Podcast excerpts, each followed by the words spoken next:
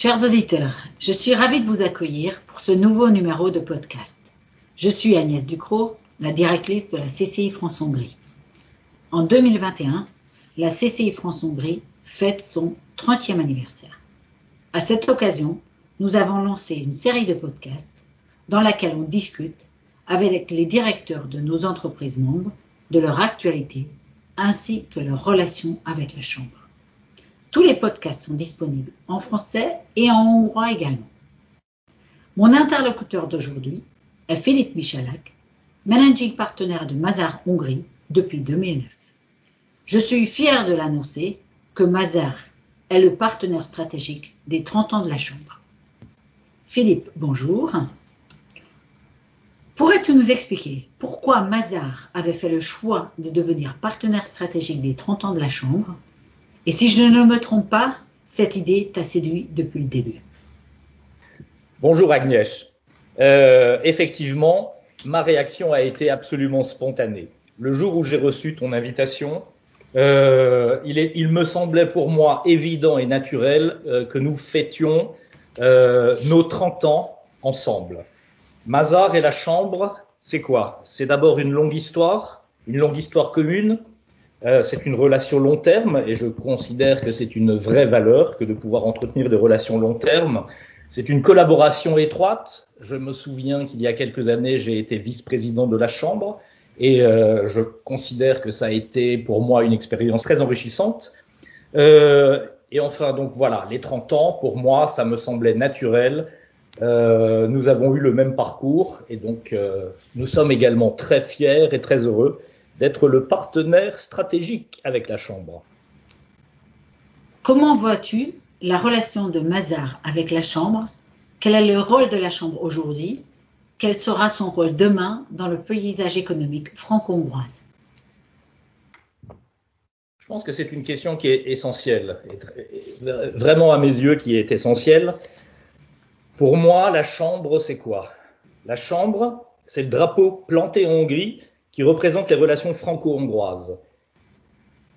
Tout drapeau est visible de loin et je considère qu'en cette période de crise, il est essentiel que les gens aient un repère visuel, mental, et, euh, et je crois que ça a été un rôle qui a été rempli par la Chambre à, à aujourd'hui.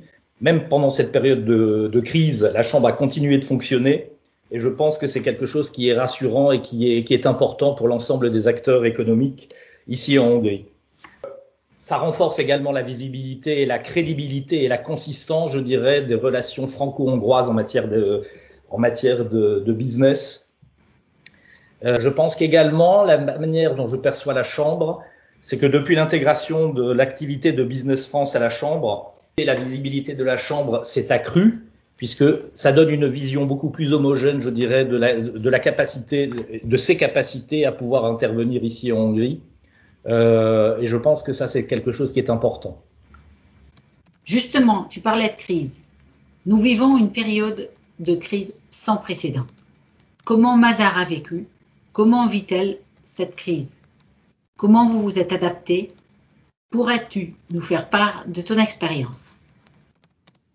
Effectivement, crise sans précédent. Ça a été très intéressant euh, de vérifier quelle a été la capacité de Mazar à pouvoir s'adapter et à ses clients et à ses collaborateurs et sur, et sur, et sur l'ensemble du marché. Donc c'était quelque chose qui a, ça a été une expérience tragiquement intéressante. Euh, oui, nous avons dû nous adapter et nous avons réussi à nous adapter. Je pense que ça a été un excellent révélateur de ce qu'il faudra faire dans le futur. Euh, nous avons mis en place le télétravail très rapidement. En 15 jours, nous avons dû régler toutes les problématiques euh, liées au télétravail, qui était quelque chose qui était relativement nouveau pour nous. Toute l'infrastructure informatique, toutes les connexions, la téléphonie, les règlements sanitaires pour rassurer, je dirais, le, et, les, et les clients, bien entendu, mais également les collaborateurs puisque nous étions tous un peu dans une espèce d'incertitude totale, et il était important de montrer que Mazar était, était solide, était capable de s'organiser, de se mettre en ordre de bataille pour pouvoir répondre, je dirais, aux défis, aux défis et aux challenges euh, qui, qui, qui, arrivaient, pour lesquels nous n'avions aucune expérience et pour lesquels nous n'avions pas du tout de visibilité. Donc en ce sens, Je considère que ça a été euh, le baptême du feu. Et ce baptême du feu, je suis très, très heureux de, de l'avoir réussi. Euh, j'ai dû refermer le bureau il y a une semaine. Donc euh, c'est le côté un peu triste, c'est que j'ai l'impression de, euh, de faire un retour dans le passé, parce que j'ai fermé le bureau la première fois, c'était le 16 mars. J'ai même un cahier euh, où j'ai noté un journal, un espèce de journal où j'ai noté euh, tout ce qui s'était passé chaque jour quand on était en, quarantaine. Nous nous sommes adaptés, nous avons pu continuer à, à, servir nos clients, nous avons pu continuer à, à, travailler avec nos collaborateurs, nous avons dû nous adapter par rapport à des nouvelles méthodes de travail. Je ne vous citerai qu'un exemple. Comment faire pour certifier des comptes en sachant que l'inventaire physique était impossible à réaliser en raison de la quarantaine et de la possibilité d'envoyer des collaborateurs dans les entrepôts? Donc, euh, une des méthodes, par exemple, je vous donne une, petite anecdote, dans certains grands entrepôts, nous avons utilisé des drones pour nous permettre de compter, euh, de compter les stocks et de nous, et de nous assurer d'une euh, image fidèle euh, voilà, de ce qui était présenté ensuite dans les comptes. Euh, donc adaptation, adaptation effectivement, euh, ça reste le maître mot du passé et du futur. Ce que, je, constate également, c'est auprès de nos clients, auprès de nos collaborateurs, en général auprès de l'ensemble de, de, la population, donc une fatigue mentale, une érosion mentale, et très rapidement, il va falloir trouver les bons moyens et s'adapter pour pouvoir corriger les impacts que le Covid aura eu. Qu'est-ce qui va changer, à ton avis, dans les semaines, les mois, les années à venir?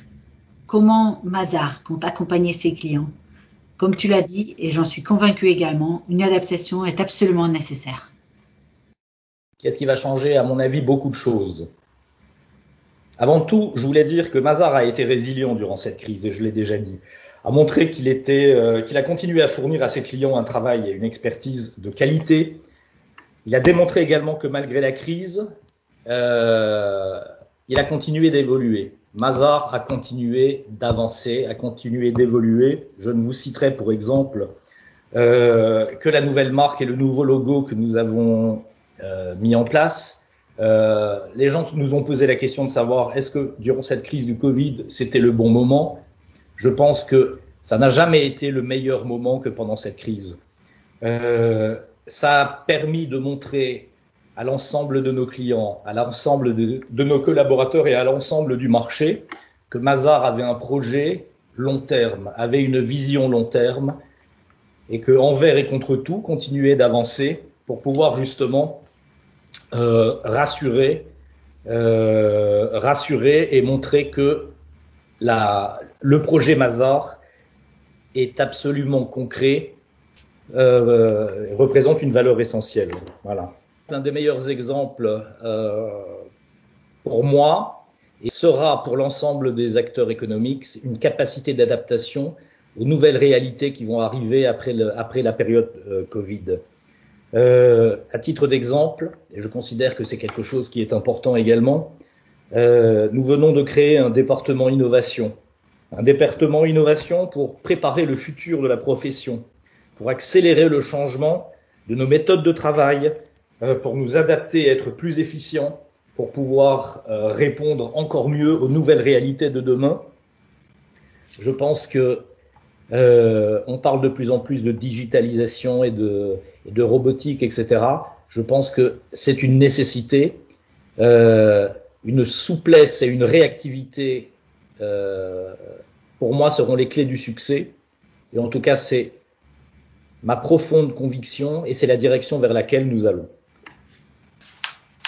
Et pour terminer sur une note euh, un peu joyeuse, un peu plus joyeuse, donc euh, promenez-vous dans les promenez-vous dans les rues de Budapest à partir du 1er avril. Ça sera pas un poisson d'avril, mais promenez-vous, voyagez en voiture ou si vous si vous allez à pied, utilisez un masque FFP2. Euh, je pense que Bazar dévoilera son nouveau visage et, euh, et, voilà, je vous en dis pas plus. Donc euh, promenez-vous à partir du 1er avril. Merci beaucoup Agnès. Merci beaucoup Philippe, merci pour cette note positive pour la fin. Elle est indispensable de nos jours.